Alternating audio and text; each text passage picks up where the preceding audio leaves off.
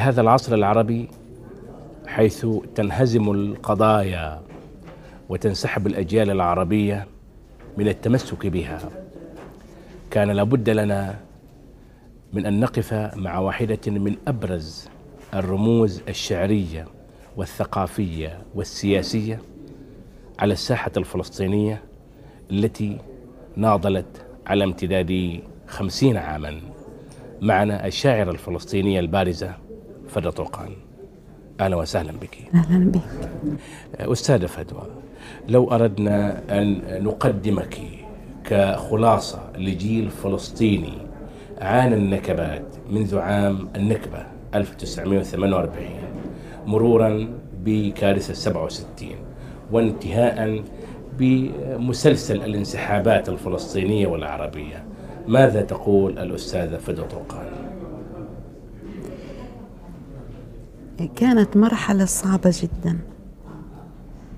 والشعب الفلسطيني عانى ما عانى منها. إيه، من المؤسف أن الأحلام التي انكسرت إيه، الآن في محاولة إيه، في إرادة في انتصار إرادة السلام لم نرى نتيجة كما كنا نحلم. كما ترى الاتفاقيات والوعود التي وعدنا بها اليهود لم لم يحققوا شيئا منها. المستوطنات لا تزال تنشأ. مصادرة الأراضي لا تزال سائرة. القدس لا يزال الإصرار على توحيدها قائم. المعتقلين وعدوا بأن يفرجوا عنهم لم يفرجوا إلا عن عدد قليل ممنوع من الدخول إلى الضفة الغربية. فيعني ماذا بقي بعد أن تنازلنا كل هذه التنازلات؟ الوضع لا يزال مبلبل وغير مت يعني صعب كثير ما بعرفش شو النتيجة. أستاذ فدوى أنت واحدة من أبرز الشاعرات والأديبات الفلسطينيات الذين حملوا سلاح القلم الكلمة الشاعرة. ماذا تنظرين اليوم إلى أدب المقاومة الفلسطينية الذي بدا بعض عناصره وأفراده كأنه يمد يده إلى السلام مع إسرائيل؟ هو يعني السلام هدف كل يعني هدفنا كلنا السلام. لكن طبعا بدون تنازلات. بالنسبة للشاعر الفلسطيني الذي رفض المدة الطويلة رفض الاحتلال وال والاغتصاب الآن يعني المرتكزات التي كان يرتكز عليها الشاعر وهي تحرير فلسطين القومية العربية الاشتراكية الديمقراطية كل هذه المرتكزات انهارت. لم يعد للشاعر مرتكزات يرتكز عليها ومن هنا المأساة. يعاني الشاعر الآن. الشاعر الفلسطيني يعاني كثيرا. معاناتك السياسية ارتبطت بمعاناة نفسية. وأنت كنت من أسرة أرستقراطية إلى حد ما ورغم أرستقراطية هذه الأسرة إلا أنها حاولت أن تمارس دورا وطنيا وقوميا هل بالإمكان التحدث عن هذه التجربة المركبة؟ هذه التجربة مركبة كثيرا و هذه العائلة التي نوهت بها إيه، أنا عانيت من تصلبها وقمعها لي. عانيت الكثير. و يعني كان في هناك ازدواجية. فالرجل في عائلتي كان يتكلم التركية والإنجليزية والعربية. يأكل بالشوكة والستين. يرتدي الزي الأوروبي يقع في الحب. فلما كانت الفتاة مننا تحاول أن إيه، تحقق ذاتها تطورها إلى الأحسن والأفضل كان يقف في وجهها ويحول دون تحقيق مطامحها. هذا هو واقعنا العائلي يعني والإجتماعي.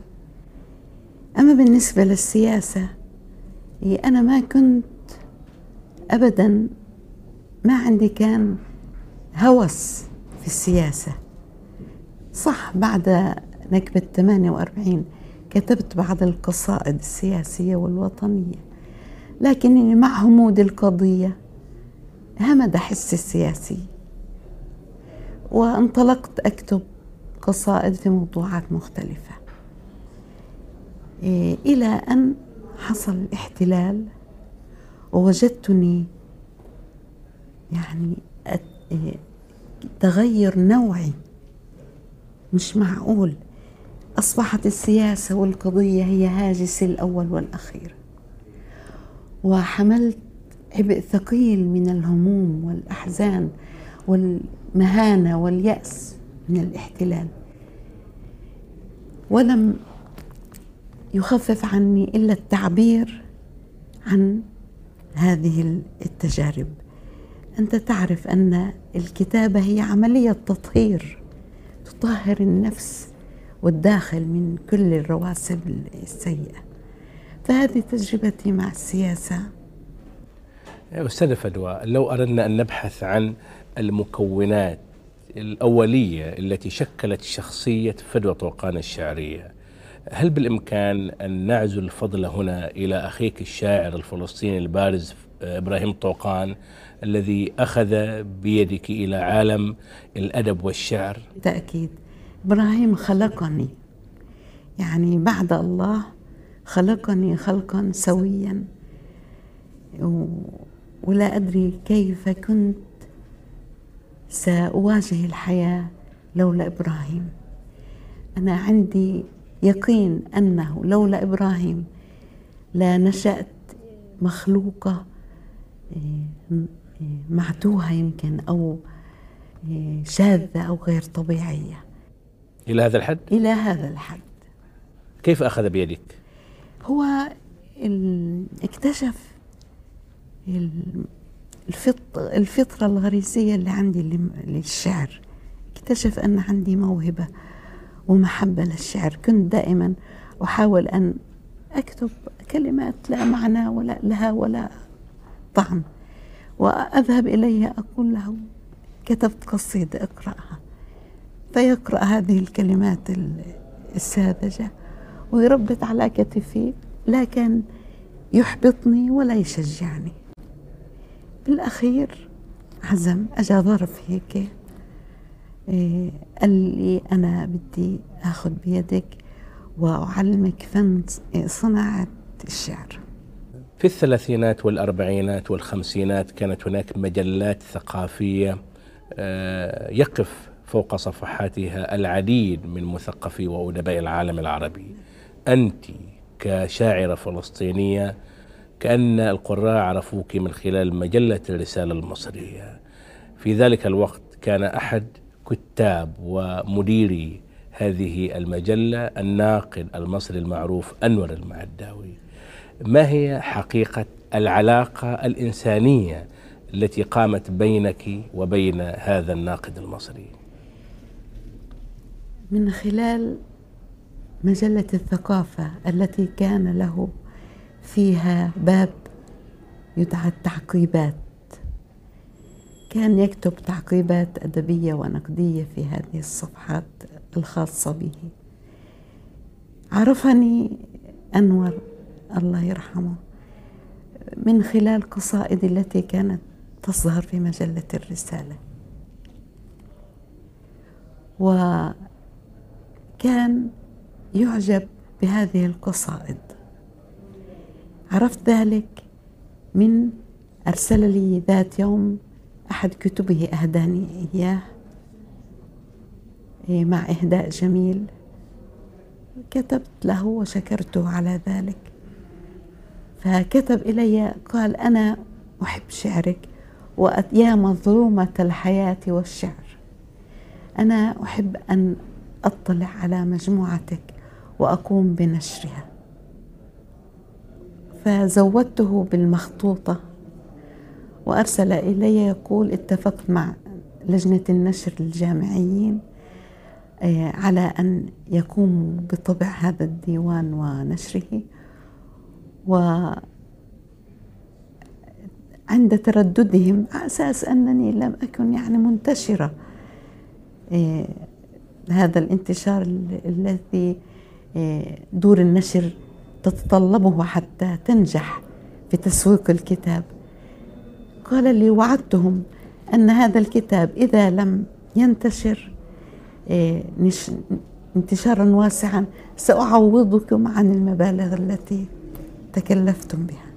وبحمد الله الكتاب آه، لقي رواجا شديدا في العالم العربي وكان هو الخطوة الأولى من خلال أنور المعداوي. تعني ديوانك الأول, الأول وجدتها. وحدي مع الأيام. مع الأيام. نعم. أستاذة فدوى ماذا عن كتاب الناقد المصري رجاء النقاش صفحات مجهولة من تاريخ الأدب العربي المعاصر الذي حاول أن ينشر بعض الوثائق والرسائل التي دارت بينك وبين أنور المعداوي؟ لهذا قصة. كنا التقينا في بيروت في مؤتمر الكتاب الإفريقيين الأسيويين الذي آه، صار عام 67 قبل حرب حزيران بشهرين. كان أظن في ماي أو أبريل المؤتمر. ف يقول قال لي أنور المع... آه، الأستاذ رجاء النقاش أنا أعرف صديقي كان أنور وأعرف أن هناك رسائل بينك وبينه. فأنا أريد أن أكتب كتابا عن أنور. إيه، فلو سمحتي وتوافيني بها هذه الرسائل حتى تلقي ضوء على حياة أنور أو جانب من جوانب حياة أنور. إيه، حتى أستضيء بها. إيه، قلت له وهو كذلك. صارت حرب حزيران وانقطعنا عن في عام سبعين كان اضطررت إلى السفر إلى لندن لإجراء عملية جراحية. عادتي من لما أسافر رحلة بعيدة في الطائرة أتصور أنه ممكن يحدث أي حادث. فأعود إلى أوراقي أراجعها وأزيل ما لا أحب أن يبقى بعدي. فوقعت يدي في هذه الحالة على رسائل أنور. وتذكرت وعدي للرجاء النقاش. أخذت الرسائل معي. وسلمتها للسفارة المصرية في عمان. ورجوتهم أنهم يوصلوها وكان ذلك. أستاذة فروة بعد كارثة 67 خرجت من بيتك حيث كنت تنغلقين على ذاتك الرومانسية. وطفقت تحملين سلاح الكلمة المناضلة. في ذلك الوقت كان هناك جيل فلسطيني من الشعراء والأدباء والقصاصين يتحلقون حول الوطن. في ذلك الوقت انضممت أنت وأميل حبيبي وسميح القاسم وأميل توما ومحمود درويش. ومحمود نعم. درويش. هل بالإمكان أن نتحدث عن هذه الفترة؟ فترة بداية تشكل أدب نعم. المقاومة؟ إيه هو بعد الاحتلال وانهار هذا الحاجز الذي إيه، أقامته الصهيونية بين وبين عرب إسرائيل. إيه صرنا بتذكر أول لقاء لي مع شعراء المقاومة توفيق زياد الله يرحمه ومحمود درويش وسميح القاسم. كان أول لقاء لي في حيفا. كتبت قصيدة أحييهم فيها وأهديها إليهم بعنوان لن أبكي في ذلك اللقاء قرأتها عليهم و وحصل إيه، تفاعل بيني وبين أولئك الشعراء. إيه، محمود درويش كتب قصيدة رد علي فيها. على قصيدتي. وهنا مثلا الكتاب اللي كانوا معروفين في الضفة بالاحتلال أبعدوا. ما بقي إلا الجيل الصغير الذي ليس له رصيد من الثقافة والمعرفة. لكن هالاحتكاك بأدباء ومفكري العرب في إسرائيل كتير كان يعني شحذ مواهب في الضفة الغربية وقطاع غزة. شحذ مواهب وحصل هذا التفاعل بيننا وبين عرب إسرائيل الأدباء والمفكرين. رسموا الطريق إلى الحياة رصفوه بالمرجان بالمهج الفتية بالعقيق. رفعوا القلوب على الأكف حجارة جمرا حريق. رجموا بها وحش الطريق. هذا أوان الشد فاشتدي ودوى صوتهم في مسمع الدنيا وأوغل في مدى الدنيا صداه. هذا أوان الشد واشتدت. وماتوا واقفين متوهجين على الطريق. متألقين كما النجوم مقبلين فما الحياة؟ الشاعر الفلسطيني محمود درويش يقول في كتابه شيء من الوطن بأنكم أنتم الكوكبة الأدبية والشعرية الفلسطينية الجديدة حاولت بعض رموز الصهيونية الاجتماع بكم يذكر مثلا اجتماع دار بينكم وبين مشهديان نعم آه، هل تتذكرين صح. هذا الموقف؟ طبعا إيه قصتي مع موشى ديان إيه ترجع إلى مرحلة ما يعني بعد الاحتلال مباشرة. وصرت أنا بدأت أكتب قصائدي وكان الرقابة العسكرية تمنع نشر هذه القصائد قصائدي وقصائد غيري من شعر الرفض والمقاومة. لكن كانت آه، في مدن الضفة الغربية غالبا رئيس البلدية آه، يشكل جماعات آه، ويدعوني إلى إلقاء قصائدي في هذه الجماعات. سرا لأنه كانت السلطات تمنع التجمعات. وكنت ألبي طبعا هذا وأقرأ شعر مقاومة ورفض ويلقى استجابة كبيرة من من الجمهور. في كانت آخر لقاء لي مع الجمهور الفلسطيني في بيت جالة. في بيت جالة تسرب بعض اليهود الشرقيين إلى القاعة. وتعرف اليهود الشرقيين ملامحهم مثلنا يعني ما بتقدر تميزهم. كانوا في في القاعة وسجلوا كل ما حصل. ثاني يوم الحاكم العسكري في بيت جالة استدعى رئيس البلدية كان حاضر رئيس البلدية نعم. قال له كيف تسمح أنت لفلانة بإلقاء قصائد إيه، محرضة في بيت جالة قال له رئيس البلدية أنا كنت أظن أنها ستقرأ قصائد وجدانية طبعا تملص من له كان يجب عليك أن تطلع على القصائد قبل إلقائها إيه واستدعى بعض الشخصيات التي كانت حاضرة. أنه في المرحوم توفيق قطان رجل في الخامس والسبعين من العمر قال له أنت بشيخوختك وكبر سنك تحمست لها ذلك الحماس فكيف الأجيال الصغيرة؟ وهكذا.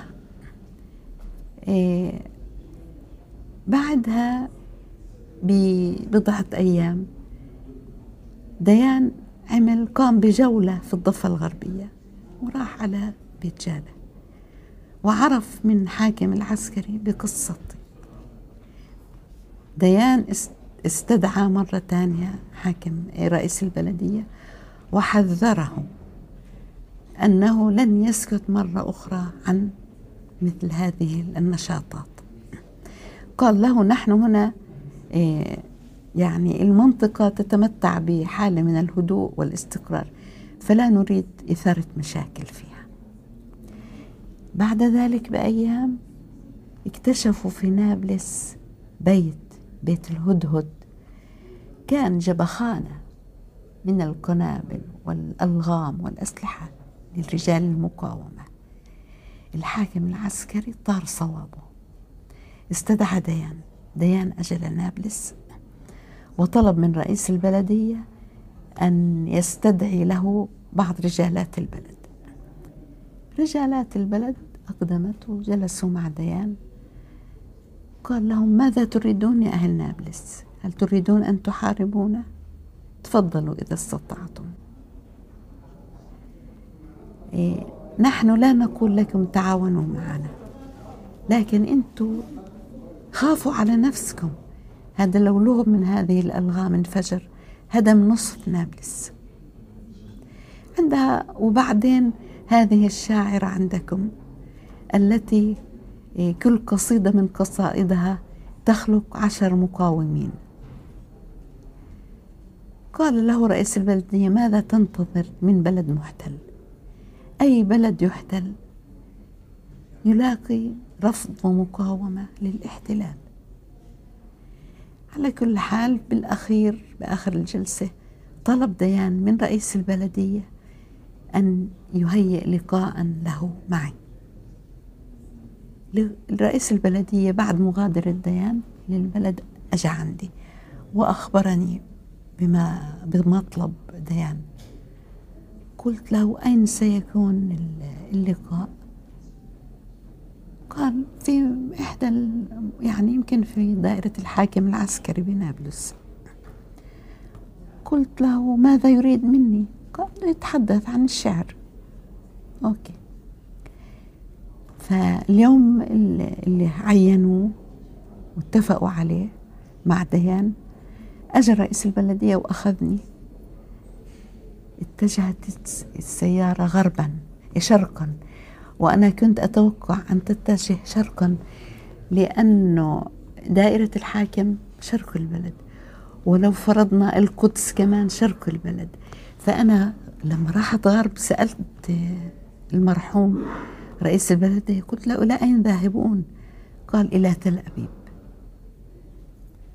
ظنيت في تل أبيب في الدائرة الرسمية يعني برضه فوجئت أن السيارة وقفت بنا أمام بيت وديان يقف يستقبلنا في تل أبيب أم في نابلس؟ في تل أبيب في إحدى ضواحي تل أبيب. كم تبعد المسافة من نابلس إلى تل أبيب؟ في ساعة و... نعم. وهيك شيء يعني أنا فوجئت برؤية ديان وأنا أنا التي أمثل الرفض ومقاومة الاحتلال أذهب إلى ديان في بيته ديان ممثل الاحتلال والحرب. يعني في لحظة راسي دار ألف دورة. شو كيف أعمل؟ كيف أتصرف؟ هل أرفض الدخول؟ بطبيعتي أنا أكره المواقف الاستعراضية وأكره إحراج الآخرين. لم أستطع أن أحرج رئيس البلدية. وأرفض. كان يجب على رئيس البلد أن يخبرني من السابق أني ستكون المقابلة في بيته. هو فلسطيني. رئيس البلدية فلسطيني؟ طبعا من نابلس من نعم. بيت كنعان. ما اسمه؟ إيه، المرحوم حمدي كنعان. كان إنسان جيد جدا. فدخلت معه. وكان يرافقنا ابن عمي قدري المرحوم قدري. ابن عمي. دخلنا لغرفة غرفة استقبال وأشار لي أين أجلس وإلى المرحوم حمدي وإلى المرحوم ابن عمي. قبل أن يجلس هو قال لي أنت تكرهيننا. إيه، إيه، هو طلب أن يتحدث معي بالإنجليزية لأن لغته العربية عاجزة عن إيه، قال أنت تكرهيننا. قرأت بعض قصائدك وكانت مشحونة بال بالكلمات العاصفة والبغض لنا. قلت له أنا لا أبغضكم كيهود أنا أبغضكم كمحتلين وأعتقد أن لكم الحق كبشر أن تعيشوا حياة حرة كريمة. أنتم الذين عانيتم كثيرا في أوروبا. إيه، لكن لماذا نحن ندفع الثمن؟ هذا هو سؤال. هذا أول سؤال. ثم جلس إلى جنبي حدثته كيف أنني أول مرة أزور فيها العرب في إسرائيل. وشاهدت أطلال بيوت العربية المهدمة من أيام ح- 48 وحالة العرب البائسة التي يعيش فيها العرب هناك. ذكرت له أنني لم أستطع إلا أن أعبر عن مشاعري. هل تلومني؟ قال أنا لا ألومك. أنا أقدرك. أتمنى لو لدينا شعراء قوميين مثلك. لكن ماذا؟ ما هي النتيجة؟ قلت له النتيجة. هو أن تنسحبوا وعندها يص- يصبح حل المشكلة أسهل وأبسط. انظر إليهم في البعيد يعانقون الموت من أجل البقاء. يتصاعدون إلى الأعالي في عيون الكون هم يتصاعدون.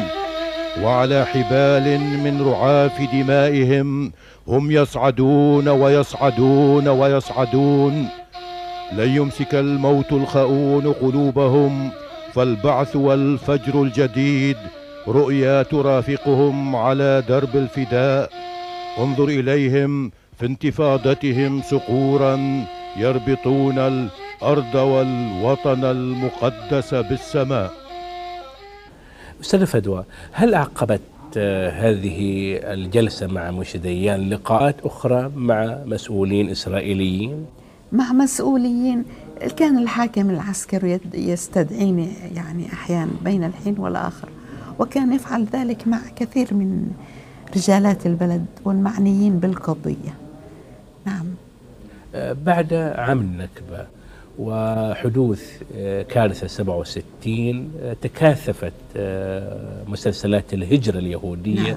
إلى الأراضي المحتلة في آه. فلسطين. وقامت المستوطنات. وقامت المستوطنات. وكان من بين هؤلاء يهود عرب كانوا بيننا وتشربوا ثقافتنا. هل قامت ثمة علاقات إنسانية وثقافية بين الرموز الفلسطينية الاجتماعية والثقافية وبين آه، هذه المجاميع اليهودية العربية؟ من المؤسف أن أذكر لك أن اليهود الذين أتوا من البلاد العربية. كانوا أكثر سكان إسرائيل بغضا لنا. لماذا؟ لا أدري. كانوا يحملون مع أنه كانوا مكرمين في البلاد العربية. نعم. يعني أهينوا واضطهدوا في أوروبا. بينما كانوا مكرمين سواء في سوريا أو مصر أو لبنان في أي في أي مكان أو في العراق. مع وجود حركة ال- الثقافة الإسرائيلية اهتم بعض الإسرائيليين من العرب أحيانا بالاستعراب آه، سان سوميخ مثلا برز كواحد من أبرز الأكاديميين الإسرائيليين الذين حاولوا ينفتحوا على التجارب الأدبية نعم. شعرية وقصصية ونقدية في العالم العربي نعم. ماذا تقول تقولين في ذلك؟ وهناك آه، شخصية أخرى. آه، بروفيسور مناحم ميلسون أستاذ الأدب العربي الحديث في الجامعة العبرية في القدس. له إنتاجات كبيرة عن نجيب محفوظ عن الصوفية عند العرب. آه، وأنا لي علاقة بمناحم ولي علاقة بسومخ. في المدة الأخيرة صار اجتماع لجماعة ت- تسمى آه، جماعة ال- الد- الداعين للسلام جماعة المبدعين الداعين للسلام من العرب واليهود. جاءوا إلى نابلس وصار لقاء بيننا واشتركت فيه وكان سومخ. وحصل هذا التواصل بيننا. حصل. نعم. هل نستطيع أن نعتبر هذا جذرا أوليا لفكرة التطبيع الثقافي بين العرب وإسرائيل؟ طبعا هي خطوة أولى ولو أنها مرفوضة من الكثيرين. مرفوضة. أنا ترجموا لي الرحلة الذاتية للغة العبرية. ترجموا كثير من الأعمال الأدبية الفلسطينية إلى اللغة العبرية. بدت حركة التطبيع الثقافي. إذا منذ أعوام طويلة حينما قام إبا ابن وزير خارجية إسرائيل بترجمة بعض الأعمال الروائية نعم. والقصصية لتوفيق الحكيم. نعم. وطبعا ولنجيب محفوظ أع- يعني أستطيع أن أقول لك إن إيه، ال- المسؤولين الإسرائيليين قبل حرب حزيران عرفوا نفسية الإنسان المصري من روايات نجيب محفوظ. وعليها كانت مسيرتهم بعد الاحتلال. عرفوا النفسية تمام من خلال نجيب محفوظ ورواياته. لا شك في ذلك نعم آه، أستاذة فدوى آه، لو أردنا أن نبحث في الأدبيات الإسرائيلية قصة وشعرا عن صورة الإنسان العربي والفلسطيني كيف يرسمونها؟ سيئة جدا سيئة جدا جدا كيف؟ كلها افتراءات صور ممسوخة للإنسان العربي هذا الأفاق هذا اللص هذا إيه، اللا أخلاقي هذا هو الإنسان العربي في قصصهم ورواياتهم. آه، هل كانت ثمة علاقات فلسطينية إسرائيلية على الصعيد الثقافي والأدبي؟ بالنسبة لعرب الضفة الغربية؟ نعم. لا أذكر ذلك لا أظن ذلك. أنا كان لي صديقة شاعرة يهودية اسمها داليا إيه، ربي رابينوفيتش كانت صداقة بيني وبينها. حتى لما توفي جمال عبد الناصر أرسلت رسالة عزتني فيه. وفي فترة إيه، أصيبت بنت أخي طفلة داليا كانت ذاهبة إلى المدرسة. ال- الجندي أطلق عليها رصاص مزق لها أمعاءها.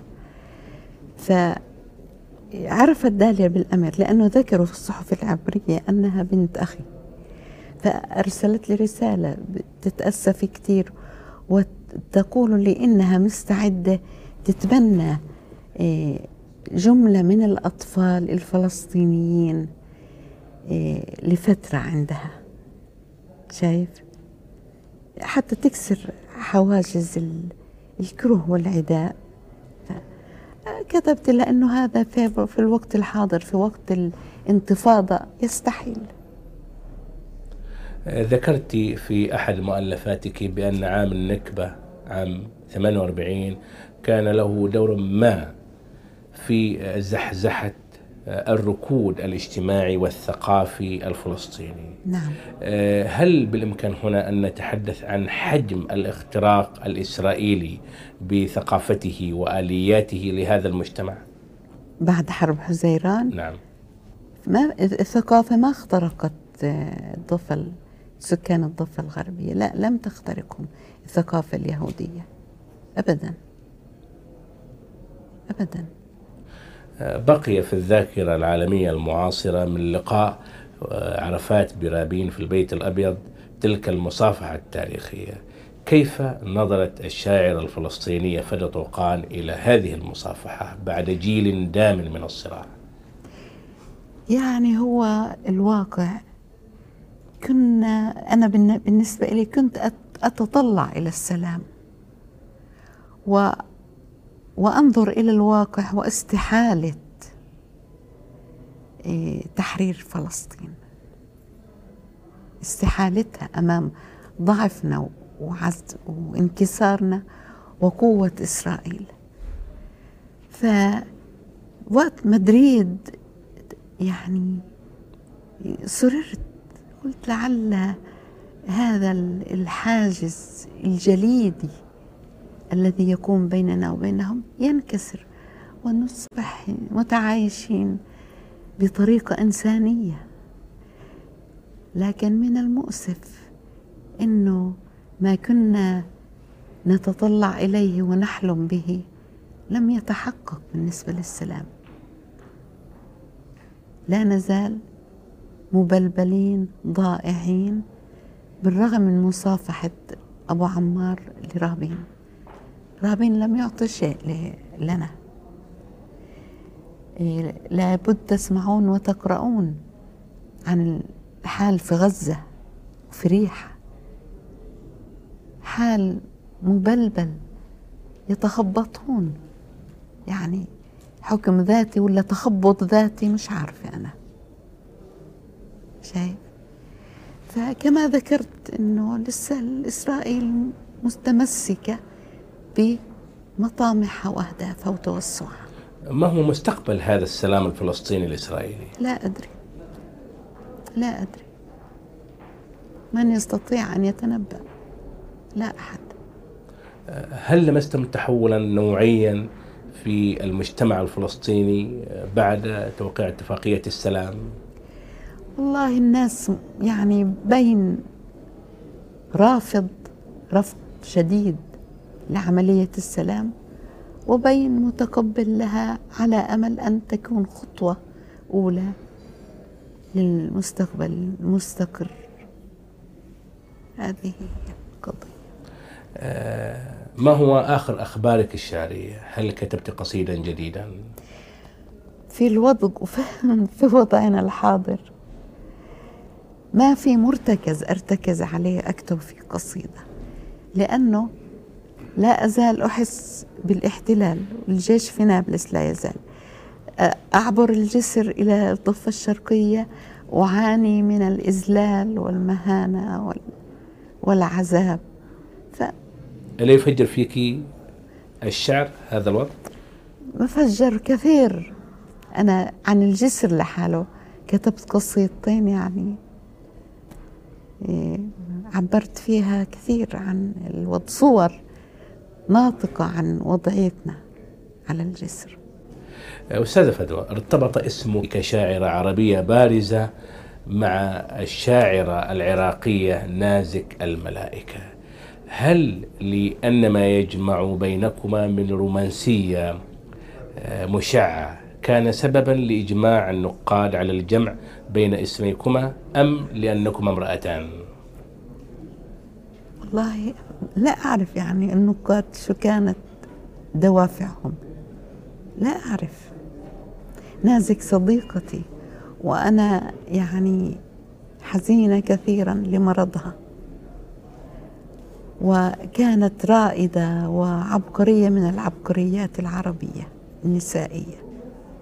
من المؤسف أن تنطفئ بهذه السرعة لأنه يعني لم يحن الأوان إلى أن تنهار لا تزال ب يعني ليست بهذا الكبر من السن حتى تفقد إيه، خلايا مخها تعطب و هل تعترفين بوجود أدب نسائي في العالم العربي؟ لا أنا ضد هذه التسمية المرأة والرجل ينتمون إلى الإنس إلى شجرة الإنسانية. فأنا أقول بأدب إنساني ليس أدب نسائي أو على أنه لا لا ريب في أن هناك دائما نفحة أنثوية في النتاج النسائي. هل قرأت لغادة السمان مثلا؟ طبعا. غادة أحبها كثيرا وأقرأها. وبيننا آه، علاقة روحية يعني. هي تحبني وأنا أحبها. في مرة ذكرت أن أنني كنت في نشأتها الأولى مثلها الأعلى وتقول يجب أن أكون أنا مثل فدوى. أثبت وجودي في عالم الأدب. هل اطلعت على تجارب أخرى من الأدب آه، النسائي العربي؟ طبعا قرأت لي الدكتورة نوال السعداوي قرأت سهير الدكتورة سهير آه، قلماوي. قلماوي آه، الصديقة العزيزة عائشة عبد الرحمن بنت الشاطئ وهناك شاعرة مصرية اسمها جليلة رضا نعم كانت صديقتي كلما ذهبت للقاهرة أزورها وأتواصل معها نعم لا شك في ذلك هناك جيل نسائي جديد من الأدب الفلسطيني سحر خليفة مثلا نعم. اللي التي هزت برواياتها الرائعة آه، أركان الجمود في نعم. فلسطين هل بالإمكان التحدث عن هذه سحر سحر روائية فلسطينية في الدرجة الأولى أولا هي لا لا أتحدث عن ذلك بدافع كان أو كونها صديقتي أو قريبتي. هي من بيت طوقان. نعم بس فرعهم. أطلق عليه بيت خليفة. وإذا هي منتسبة للعائلة أصلا طوقان. ف إيه، تملك موهبة خلاقة لكتابة الرواية العربية. وأنا إيه، أقدرها وأعجب بعبقريتها يلمس القارئ لسيرتك الذاتية طريق جبلية طريق صعبة وأيضا الآخر الكتاب الآخر الطريق نعم. الأصعب. كأن ثمة أسلوب سردي آه، يؤهلك لأن تكتبي عملا روائيا. لا شك هذه ملاحظة منك لأنه كثير من القراء إيه، الذين كتبوا عن كتابي الأول سيرة السير- السيرة الذاتية. أن فيها نفس روائي. وأتمنى أحب الرواية أنا كثيرا وأتمنى لو أستطيع أن أكتبها. لكن الرواية تتطلب وقتا طويلا وجهدا أكبر. القصيدة الرواية بدك أنت عالم عالم كامل. يعني تتناول هي الإنسان بكل هز- اهتزازاته الروحية. إيه، الإنسان بكل ما ينطوي عليه من مشاعر وأحاسيس وطموحات وانكسارات وانتصارات. إيه، يعني هناك مجال في الرواية للتوسع والتفصيل بينما القصيدة لمح تأخذ الأشياء ومضات ولمحات إيه. هل انتهى أدب المقاومة الفلسطيني؟ أظن في ح- في حركة توقف وجمود الآن. هل سينتهي؟ لا أعرف. لا أعرف. لا أستطيع أن أتنبأ. هذا يتوقف على الوضع كيف سيت سيكون عليه. على أي وضع سنكون؟ لا أعرف. شكرا أستاذة فجوه شكرا لك